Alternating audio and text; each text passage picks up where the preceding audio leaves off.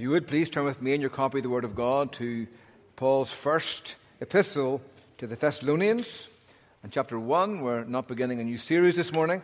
The women have been looking at this epistle over the summer, and I'm going to be preaching some topical sermons over the next few weeks as we prepare for uh, the beginning of fall. And so we're going to be in 1 Thessalonians 1 this morning.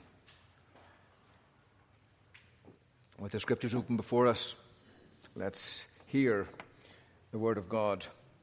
Please take heed how you hear.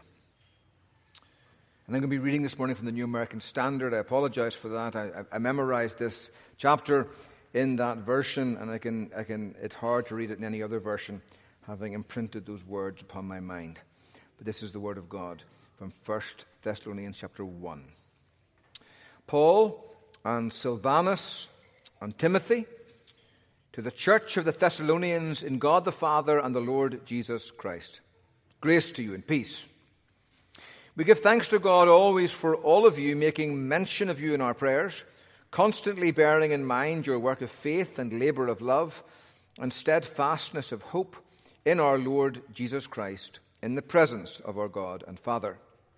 Knowing, brethren, beloved by God, his choice of you for our gospel did not come to you in word only, but also in power and in the Holy Spirit, and with full conviction, just as you know what kind of men we proved to be among you for your sake. You also became imitators of us and of the Lord, having received the word in much tribulation with the joy of the Holy Spirit, so that you became an example to all the believers in Macedonia and in Achaia. For the word of the Lord has sounded forth from you, not only in Macedonia and Achaia, but also in every place your faith toward God has gone forth, so that we have no need to say anything. For they themselves report about us what kind of a reception we had with you, and how you turned to God from idols to serve a living and a true God, and to wait for his Son from heaven, whom he raised from the dead, that is Jesus, who rescues us from the wrath to come. Amen. The grass withers and the flower fades, but the word of God endures forever. Well, the theme of this chapter is confidence in the electing love of God. Paul says to these Christians, knowing, brethren, beloved by God, his choice of you. And I was wrestling this week with how best to introduce the sermon, and I walked past uh, Paul Rogers' office, our new director of student and family life, and he hurled in my direction a money clip full of $100 bills. I will hasten to say that's not a normal experience for me as I walk past the staff offices of Christ Covenant Church. But if the staff want to begin a new tradition, I'm all ears. So the, the, the money, the bill clip is hurtling through the air. Paul says with a wry smile, Don't say I don't ever give you anything. I caught it, never want to drop money, caught it, and the moment though it touched my hand, my heart began to sink. I felt it and thought, it doesn't quite feel right. It didn't have that linen feel of legal tender. And then I looked down and examined the bills a little more closely, and the color wasn't quite right. It was good, but not quite right. And then, on further examination, all of the serial numbers were the same. These were photocopied $100 bills. They also hasten to add that Paul is not the one photocopying them. He's not using our photocopier as a money laundering uh, business. Here we do pay him for his labors. He actually found the bills under his office window back in Savannah. That's his story, at least, and we're going with it this morning. Um, but the point is, these were not legal tender. They weren't the real deal. They weren't the genuine article. But I found myself wondering, you know, I wonder could you pass them off? You probably couldn't pass them off in a Wells Fargo bank. But if you went to the right 7 Eleven at the right time and with the right sales assistant, maybe under pressure having a bad day, you might just be able to pass them off as legal tender. Or you might get arrested. I didn't try. But the thing is, they're not real. And as Paul writes to these Thessalonians, he wants to assure them that they are what these bills were not. They are the real deal. Knowing, brethren, beloved by God, his choice of you. Now, these Christians are newborn Christians. You remember Paul? You can read in Acts 17 later, Paul has been on a second missionary journey. He's passed from Philippi down through Thessalonica, and he'll end up in Berea in a second. And that may be where he wrote this letter. It's one of the earliest letters that Paul wrote, probably dates back to AD 49, maybe AD 50. Hard to be precisely sure. But you remember when he gets to Thessalonica, he, is, uh, he ministers for three successive Lord's days, three successive Sabbaths in the Jewish synagogues. He's probably there two and a half weeks, maybe. And he has some success there, but he has lots of success among the Gentiles. And the Jews in Thessalonica are jealous and they stir up a hornet's nest of opposition. They basically say that these new Christians' faith in Christ jeopardizes their allegiance to Rome. Thessalonica was a very key city. They had a close relationship with Rome. The people of Thessalonica backed Octavius and Antony in their rebellion against Julius Caesar. And uh, as a reward, they were granted the freedom of the city, which gave them many privileges, and they were always very grateful to their Roman overlords.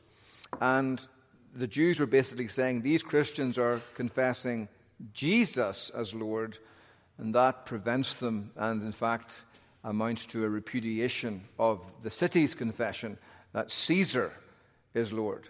So these Christians have been born into a war zone with the Jews on one side and the Roman authorities on the other, and they're newborn Christians. As is commonly the case when things go wrong in our life, we can wonder and fear, does God love me? And to make matters worse, Paul, their new pastor, has just fled the town, and they're left wondering, does Paul love us? And two of the reasons why Paul writes this letter is to assure these people that God does indeed love them and that he also loves them with all of his heart. And so he says, Knowing, brethren, beloved by God, his choice of you. That's an astounding statement. Paul is reaching back through space and time to before the beginning of everything that ever had a beginning had its beginning. He's reaching back to that moment in the eternal counsels of God when God set his electing love, his choice on certain sinners. No time to uh, go into a full defense of that right now, but it's all over Paul's writings. It's all over the teachings of Jesus. You remember how Paul says to the Ephesians, Blessed be the God and Father of our Lord Jesus Christ, who has blessed us with every spiritual blessing in the heavenly places in Christ Jesus, just as he chose us in Christ before the foundation of the world, that we might be holy and blameless before him in love. So Paul's reaching back to that moment, and with a holy arrogance, he's saying, I know that you are beloved of God. I know that God has chosen you. That's a wonderful comfort. Many Christians struggle with that. Some of you struggle with that. In fact, Christians in every church on the planet struggle with that. How will I know if He really loves me? How, how can I be sure that I'm elect? And sometimes the doctrine of election can make that even worse because we can wonder to ourselves, well, if I'm not chosen by God for salvation, I can't be saved. There's nothing I can do to make Uh, to, to change that state of affairs. And that's a wrong application of the doctrine of election, but it doesn't stop the devil using it. And he often hounds the consciences of God's people to that end. I wonder is he hounding your conscience to that end? Are you confident that you're chosen by God? Are you confident that you're the real deal, that you're the genuine article? How might you know? Well, Paul gives us at least four reasons here as to why and how he came to that conviction. And he comes to that conviction with these people who have just been saved for two and a half weeks. So, something you can be sure of at the very beginning of your Christian faith. And so I want you to listen as we work through the passage. How can you know that you're the real deal? Well, Paul says, first of all, he says, I know that you're the real deal because of the way you live out your faith. Because of the way you live out your faith. And you'll see that there in verse 2 and 3. We give thanks to God always for all of you, making mention of you in our prayers, constantly bearing in mind your work of faith, your labor of love, your steadfastness of hope in our Lord Jesus Christ in the presence of our God and Father, right? And so Paul says, I see in your life this trinity of Christian virtue faith, love, and hope.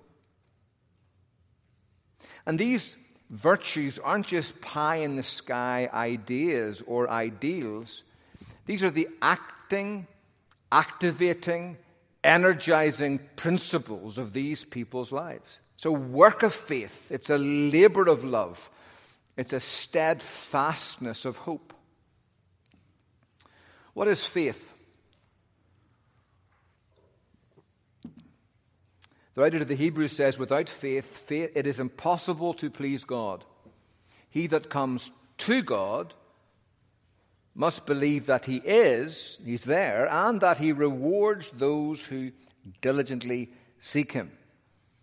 Faith is the ability, you might say, it's a way of looking at life from the perspective of God, of factoring God into all of your thinking. As you look at life, you look at yourself, Faith is the capacity to take what God says in His Word, to believe it, and then to transform the way you see everything, principally yourself. When God says you're a sinner, a lost sinner, and you need to be saved, faith believes that and looks to the Savior and rests on Him. And so, as these Christians here are believers in Jesus, what strikes Paul is that that changes the way they work, it changes the way they live, the things they do, the things they don't do, the jobs they do, the jobs they leave undone, are all affected by the fact that they see life through the lens of faith. They're believers. That the way you see life. Are you a person who sees life and factors God into your thinking? How you understand, how you interpret the events of life.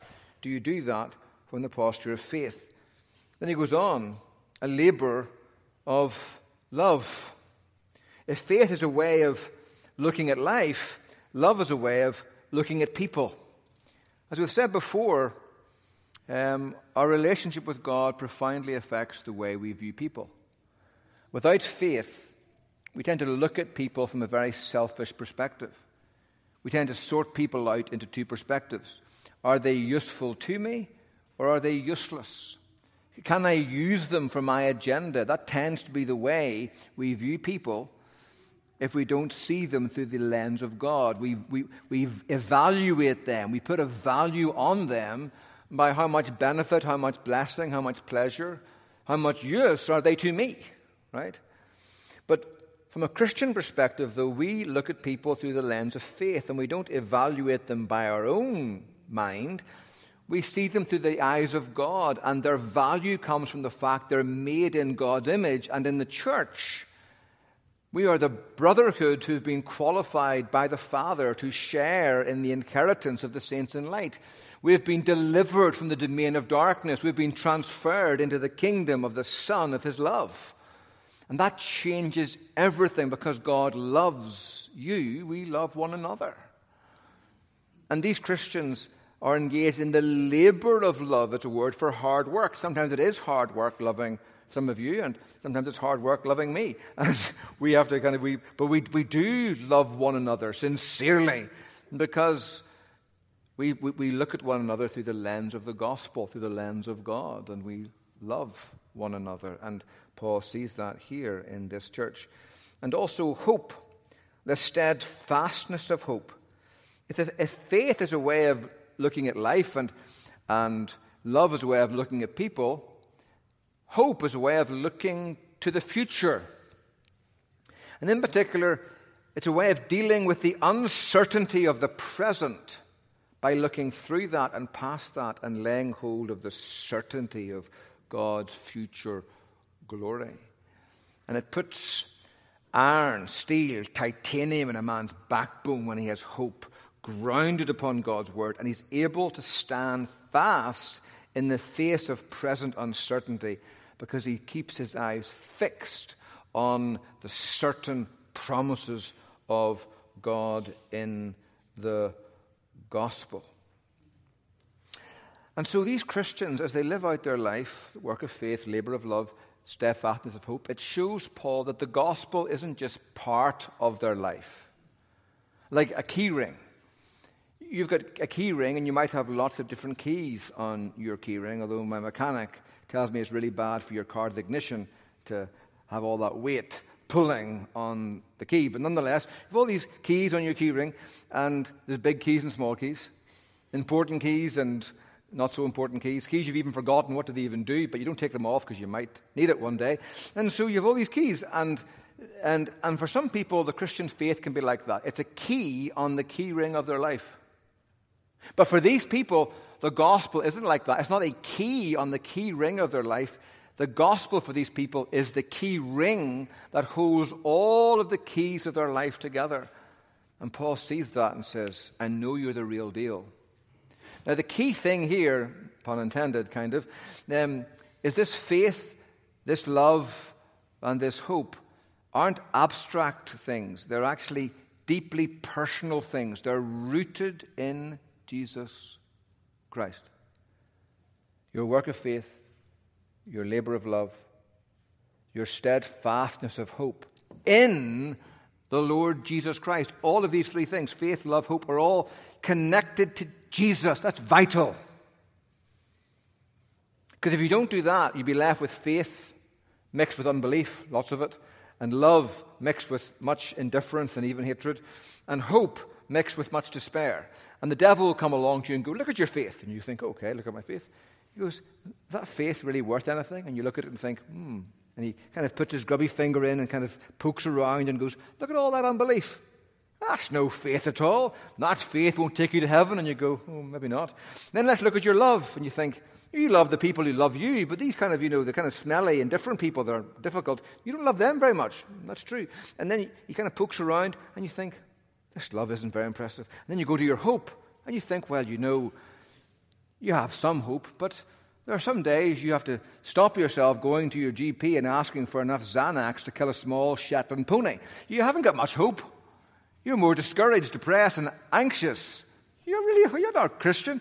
And if, you, and if you let the devil do that, you'll be kind of in despair in no time. But the key thing is faith, love, and hope don't just float in the air. They're connected to Jesus. It's faith in Christ. It's love because we've been mastered by the love of Christ. It's, it's hope because we're convinced of the faithfulness and certainty of Christ. And that changes everything. Faith by itself is nothing. But faith in Christ is everything. And so you don't look at your faith. That's not where you find confidence of your election. You send your faith on a journey to look at Jesus, and you'll find your confidence swelling and your assurance growing. You think, I can trust him. I can't trust myself. I can't trust my faith. I can't trust my hope. I can't trust my love, but I can trust my Savior. And from that trust, we live out our lives. And Paul sees that here, and it gives him good confidence. Secondly, Paul says, I know you're, you're right with God. I know you're elect. I know you're beloved of God, not just because of the way you live out your faith, but because of the way you respond to the gospel. Paul says, verse 4 and 5, knowing, brethren, beloved by God, his choice of you, for our gospel did not come to you in word only, but also in power and in the Holy Spirit and with full conviction, just as you know what kind of men we prove to be among you for your sake, right? The gospel is a message with words. You'll sometimes hear people say, preach the gospel, use words if necessary. That's the daftest thing in all the world. That's like saying, make a sandwich, use bread if necessary. Well, You're going to have a lot of mayonnaise on your fingers if you've no bread to hold it all together, right? The gospel is a message made up of words, a message from God about God to men. words to be heard, words to be understood, words to be received, words to be believed, words to be cherished, words to be kept, words to hold on to. They are necessary. We use them. But the gospel needs more than words to change the hearts and minds of men and women and boys and girls. It's got to come with power. It's got to come with full conviction. It's got to lay hold of us if we are ever to lay hold of it. And Paul says that's exactly what happened in Thessalonica. Our word, the gospel, did not come in word only, but also in power. Now, Paul explains why that word came with power. And there are two reasons. The first you might expect, and the second might surprise you. The first reason, Paul says, the gospel came with power because of the lightning of heaven, the lightning of God's Spirit. As I preached, Paul says, God came down and moved and laid hold of people. I was speaking, but I wasn't the only one speaking, Paul said. There was a sense in the congregation that God was with me and Christ was preaching through me by the Spirit of God. The power of God, the the power of God's Spirit, the lightning of heaven. But there's a second reason why the gospel came with power not just the power of God's Spirit, but also the power of Paul's example. For our gospel did not come to you in word only, but also in power and in the Holy Spirit and with full conviction, just as you know what kind of men we prove to be among you for your sake. That Paul's life matched up to his message. And the people weren't left saying, We can't hear what you say. Your life is speaking too loudly. It was evident to Paul, the, Paul's hearers, that Paul wasn't in it for himself, he was in it for them, just as you know what kind of man we prove to be among you for your sake. In the next chapter, he speaks about how he loved them as a mother and taught them as a father. And both reasons are important, lest we undo with our lives what we're trying to do with our lips. The gospel came with power. Has the gospel ever had that effect upon you? It can rise and fall. There's the saying in Northern Ireland, like water off a duck's back, right? Water flows off a duck's back, and the, back, the, the, the duck deep down is left entirely unwet, dry unchanged. And the gospel can be like that with all of us sometimes. We can hear the gospel preached and it doesn't affect us. But has the gospel ever affected you? Has it ever gripped you? Do you find when Kyle walks you through the, the assurance of pardon, when you hear the gospel preached and read and, you, and the prayers of the people, as the gospel comes to you, does it warm the embers of your heart? Do they glow with a heavenly glory? Do you find your soul being gripped by these realities, or are you left entirely unmoved and unchanged? Paul says, I'm conscious that you're elect, you're chosen of God because of the way, um, the way you live out your faith, but also the way you respond to the gospel. Then, thirdly, Paul says, I'm conscious that you are the true children of God because of the way you face difficulty says in verse 6 You also became imitators of us and of the Lord, having received the word in much tribulation with the joy of the Holy Spirit. That's amazing. Paul says, You also became imitators of us and of the Lord. Now that sounds amazing. Why would Paul mention himself in the same sentence as he mentions Christ. You imitated us and the Lord. And what he's saying is, he's not boasting of himself, he's just making the observation that Thomas Watson has made, and you've heard before.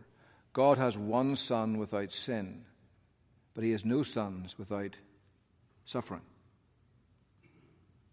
And so you shouldn't be shocked, young Christians, whenever you put your faith in Jesus and all hell breaks loose remember taking Hannah to see facing giants. um, one of those kind of first Christian movies that made it under the general release. And you remember the story of the football team and the football coach, and they're doing really badly. And then the coach turns to Jesus, and suddenly the season turns around, and he ends up winning, I don't know, the national championship. And it's like, oh, wonderful. And everyone's crying, and it's really emotional. And we leave the cinema, and Hannah says to me, But Dad, that's not the way it works. Sometimes when you trust in Jesus, everything goes from bad to worse. I said, Exactly.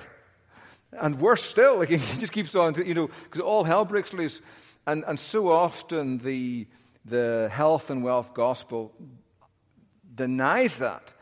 And they can leave people unprepared for what happens when they put their faith in Jesus. And all hell breaks loose. Like Naboth, we'll hear that tonight in tonight's message. Naboth, good man, refuses a sweet real estate deal because he fears God. And Jezebel has him liquidated. Then the Holy Spirit sends Elijah to rebuke Ahab. Now, if I was, if I was Naboth, I'd been thinking 15, 20 minutes earlier would have been really good. you know, when they were picking up the stones to kill me, that would have been a great time for Elijah to make his grand appearance. But God sits there and does nothing as Naboth is butchered. And that's often the way it is with God's children in this world. It's difficult and it requires faith to uh, understand and to embrace. And Paul says here of these people, You became imitators of us and of the Lord, having received the word in much tribulation. Paul says, When I came to you, I was still black and blue from the beatings I received in, in Philippi. You remember there in chapter 2, if you turn over a second, Paul says, For you yourselves know, brethren, that our coming to you was not in vain. But after we had already suffered and been mistreated in Philippi, as you know, you saw us black and blue, we had the boldness in our God to speak to you the gospel of God amidst much opposition. For our exhortation does not come from error or impurity or by way of deceit, but just as we have been approved by God to be entrusted with the gospel, so we speak, not as pleasing men, but God who examines our hearts. And Paul says, You followed us as we followed the Lord. Now, here's the key thing having received the word with much tribulation in much tribulation with the joy of the Holy Spirit.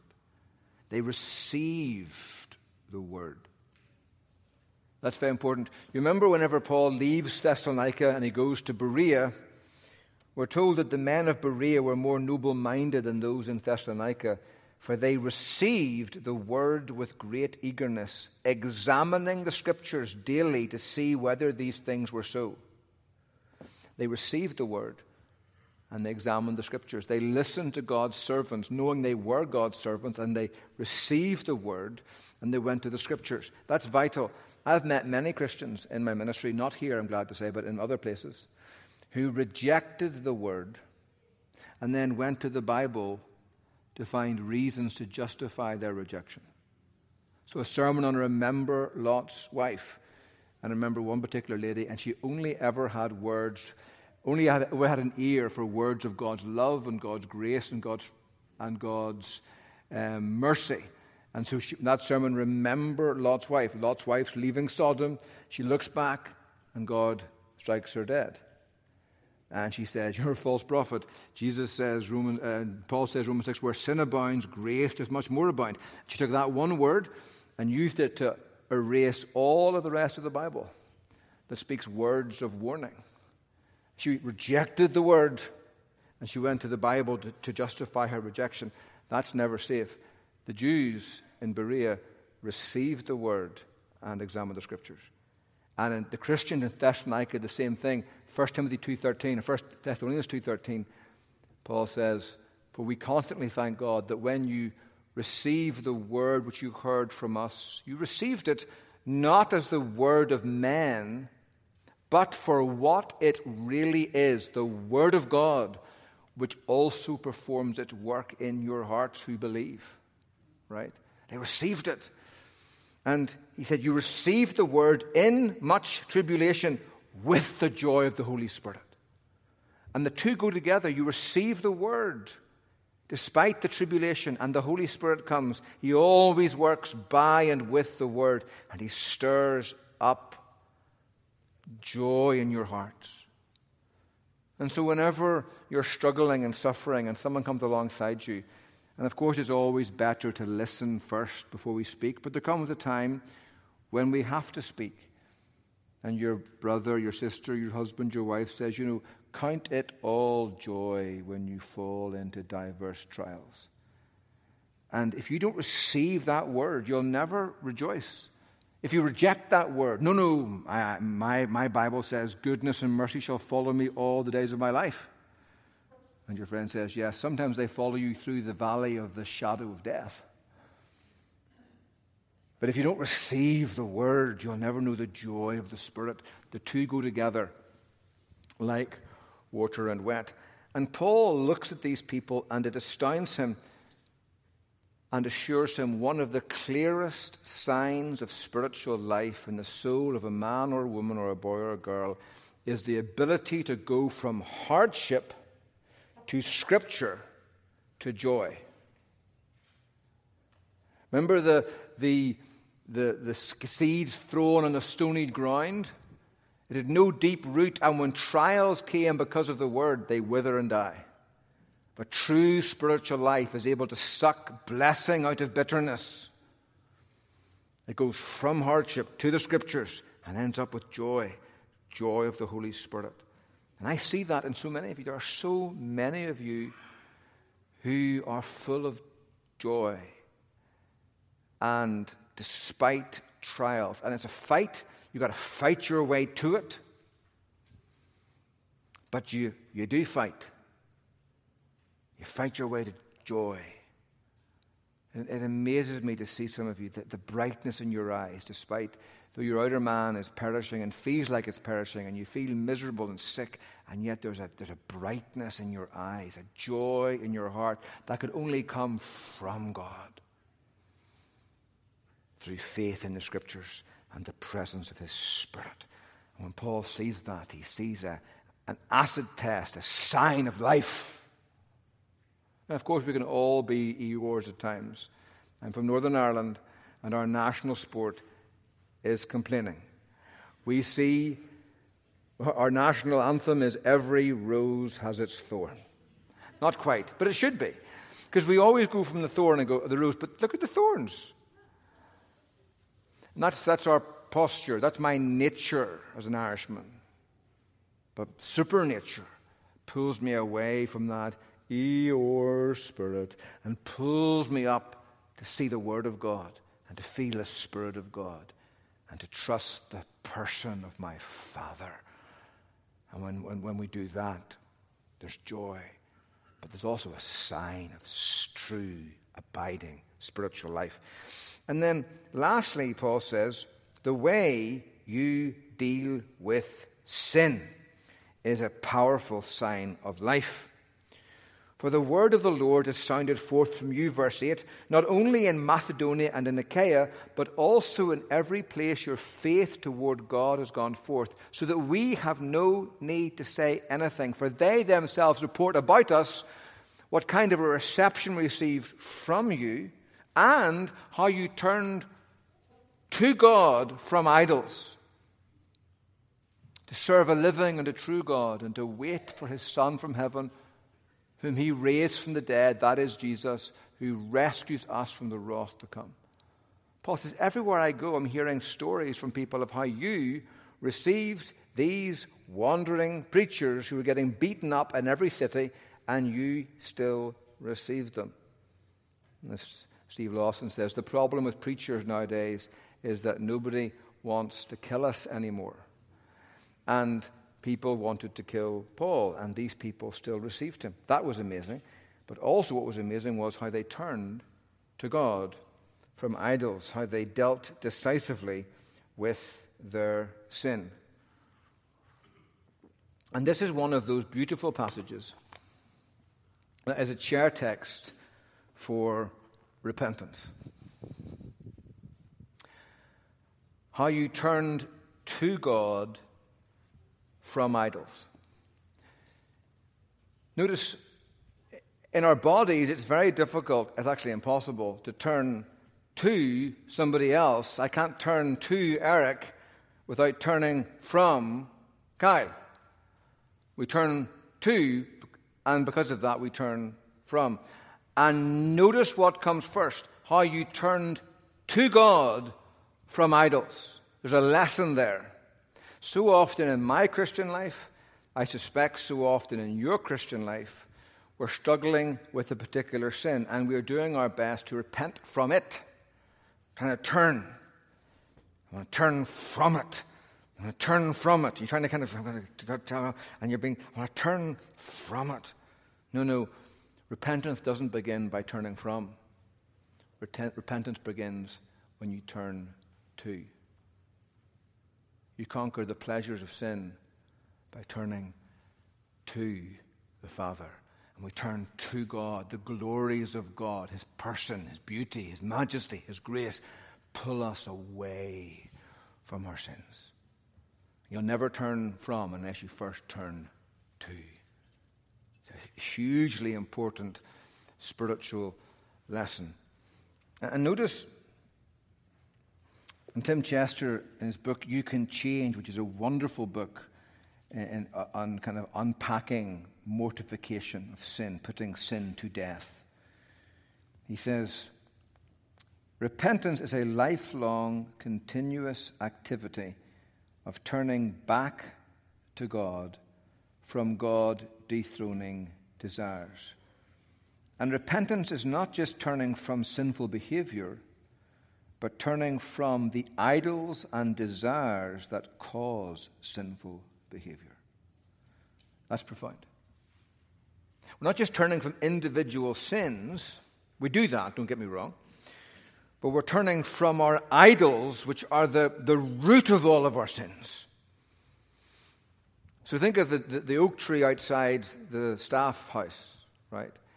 It's got a trunk, one trunk. And that trunk divides into branches, and those branches divide, I don't know, into branchlets. And then the branchlets, I'm not an arborealist, but they, they divide into twigs, and the twigs become leaves, right? And in the illustration, the leaves are your words and your deeds, the branches or the twigs are your thoughts your branches are your desires, your affections, your emotions, and they all connect back in a kind of complicated nexus into one big trunk. And in my experience, that's the way it is with most people. Sometimes you have two or three trunks, but we're not crepe myrtles. We don't have like 10 trunks or six trunks. There's generally one or two main trunks that hold the whole tree up. And the trunks in my illustration are the idols, the desires, the hopes, the plans that control everything. The reason behind the season of everything we think, say, and do. And for most people, there's like one or two huge motivating drives, idolatrous drives, if you like, that pull our souls away from God. And the key is to figure out what they are. I remember hearing recently, it was last year, of a man, doesn't live in Greensboro, but there's a man, and he has a, a ministry to those who are enslaved to sexual sin. And he has that ministry because he once was himself. He was involved in pornography and prostitution and all kinds of things. It destroyed his marriage, and for years he was in the wilderness, and then he was converted, or came back to Christ, um, and eventually, decades later, had this ministry to um, men who struggled and were enslaved to that area. And he said what came to his, when he was converted, what he saw was, his moment of clarity, was that there was one sin that really explained not just his pornography and prostitution, but there was one sin that really explained all of his sins. And I think it was like respect for him. He didn't really respect himself. How could he? He didn't feel his wife respected him, his children didn't respect him. He, he, been, he, was, he was always cast off and cast out. And he had this deep hunger to be loved and accepted and respected. And that left him wide open to the sin, right? But it wasn't just there, it was in every area of his life. The way he led in work or didn't lead, um, the way he used his time, it was all based around this idol of respect. Now, it mightn't be that way for you. It might be um, the fear of rejection, the fear of man. You've been rejected in the past. It's very painful. The thought of being cast out is a terrible thing. And so you, you, you live your whole life trying to curry favor with men, trying to be accepted, trying to get their smile and avoid their frowns. It might be pleasure and convenience. It might be security. It might be controlling your life and, and, and building security for yourself on the basis of control. There's a thousand different, well, maybe not a thousand, there's probably a, a small number of key, main, motivating, idolatrous desires that pull our soul away from God. What is it for you? Because if you don't know that, you'll never really be able to conquer your sins. You'll be beating the leaves off the tree, which is one way to do it. You might cut the odd twig or the odd branch, but you'll never get back to the root of the thing.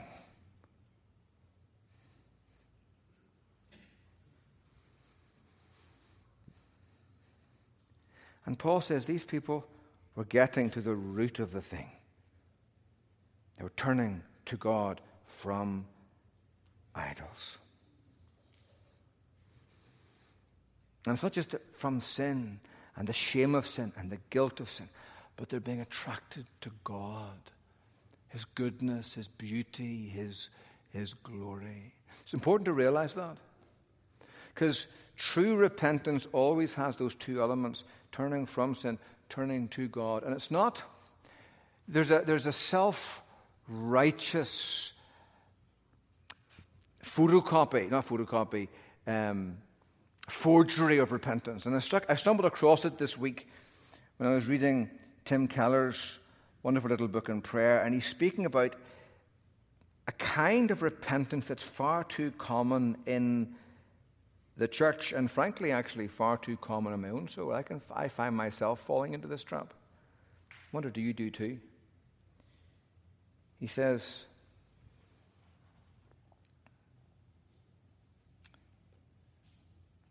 that true repentance is always motivated by the gospel of free grace. The gospel of free grace that we are saved and accepted through Christ apart from any of our good works or efforts changes the nature of repentance. When we forget the freeness of grace, the purpose of our repentance becomes the appeasement of God. When we aren't sure that God loves us in Christ, then confession and repentance become a way of keeping on God's good side, with expressions of sorrow that we hope impress Him and with our sincerity and move Him to take pity on us. If that is what repentance becomes, it is self righteous and will be bitter all the way down to the bottom. It will lead only to a forced compliance of the will, not a change of view, motivation, and heart.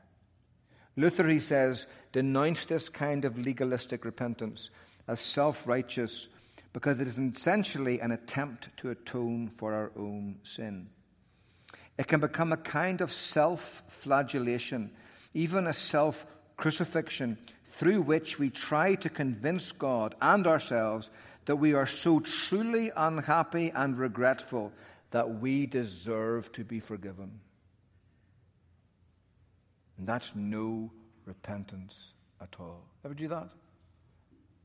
You beat yourself up, and you, oh, woe is me, you self flagellate, and you're really sending yourself to the cross to try and impress God. Lord, I'm so sorry, Lord. I've sinned again and again and again, but look at my sorrow. I feel so sorry now. I deserve to be forgiven. And that's, that's not true repentance, and it won't lead to life, it leads to death. It doesn't lead to God, it leads to self, and it will lead to bitterness, not sweetness of spirit. And you'll never truly know the joy of a little boy running home from school for the holidays, which is the sinner's heart, and he turns from his sin to God. Not because he, he's trying to earn the favor of God and the grace of God, but because he's seen the grace of God epiphanied in Christ Jesus, as Paul says, for the grace of God has appeared, bringing salvation. And it's the grace of God in Christ that teaches us, instructs us to deny ungodliness and worldly desires and to live sensibly and righteously and godly in the present age. And Dr. Ferguson recently was saying this beautiful statement about grace. There's a reason why people take the grace of God and turn it into liberty to sin. It's because they take the grace of God and they disconnect it from the person of Jesus. That always leads to a godless style of living because grace is just God going soft on sin then. But when you see the grace of God as connected to Jesus, and you see Christ hanging on the cross, dying in my place for my sins under the wrath and curse of the Father, and you realize that's what my sin did to him. It removes any need for me to try and earn the grace of God by showing God how sorrow, sorrowful I am. The grace of God's already been given freely and completely and eternally in Christ. That's why he's on the cross. And it's turning to him and seeing the loveliness of him and the ugliness of what my sin did to him that's what begins to get into the heart and soul of true repentance. And it leads to sweetness, and it leads to service, and it leads to hope and expectation, as Paul says, how you turned to God from idols to serve a living and a true God and to wait for his Son from heaven, whom he raised from the dead. That is Jesus who rescues us from the wrath to come. I want to ask you this morning as we close this sermon how are you repenting? Is your repentance drawn, motivated by the sweetness of God, His love, His kindness, His mercy? Or is your repentance really one big effort of doing penance and showing God how sorry you are with all of your Our Fathers and all of your religious devotions and all of your fasting and praying, trying to show God, I really mean it this time. I'm really sorry, oh God. I deserve to be forgiven.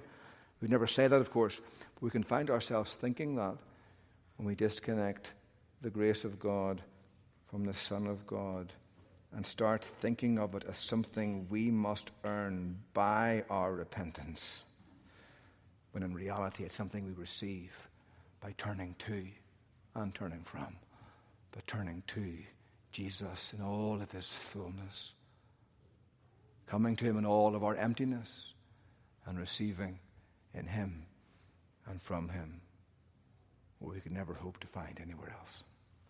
That's true repentance. And Paul saw it in these newborn Christians.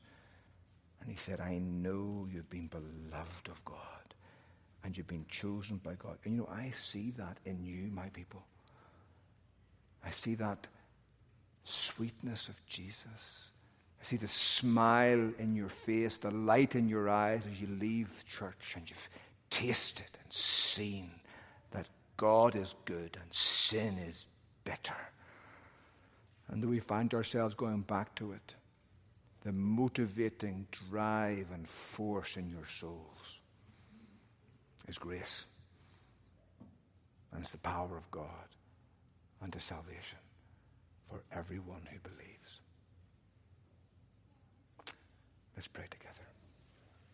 O Lord our God and our Father, we come this morning in the name of your Son, the Lord Jesus Christ, and we ask you, Father, to have mercy. Draw our hearts to you, Lord Jesus. Open our eyes to see the brightness and the beauty of your face. Incline our hearts away from sin and every bypath meadow, and enlarge our heart we might run to Jesus and be free from our sins and be free for our Saviour's service. And give us eyes to wait with expectation for soon Christ shall come to rescue us from this world, to rescue us from your wrath, and to bring us safely home to heaven. In Christ we pray. Amen.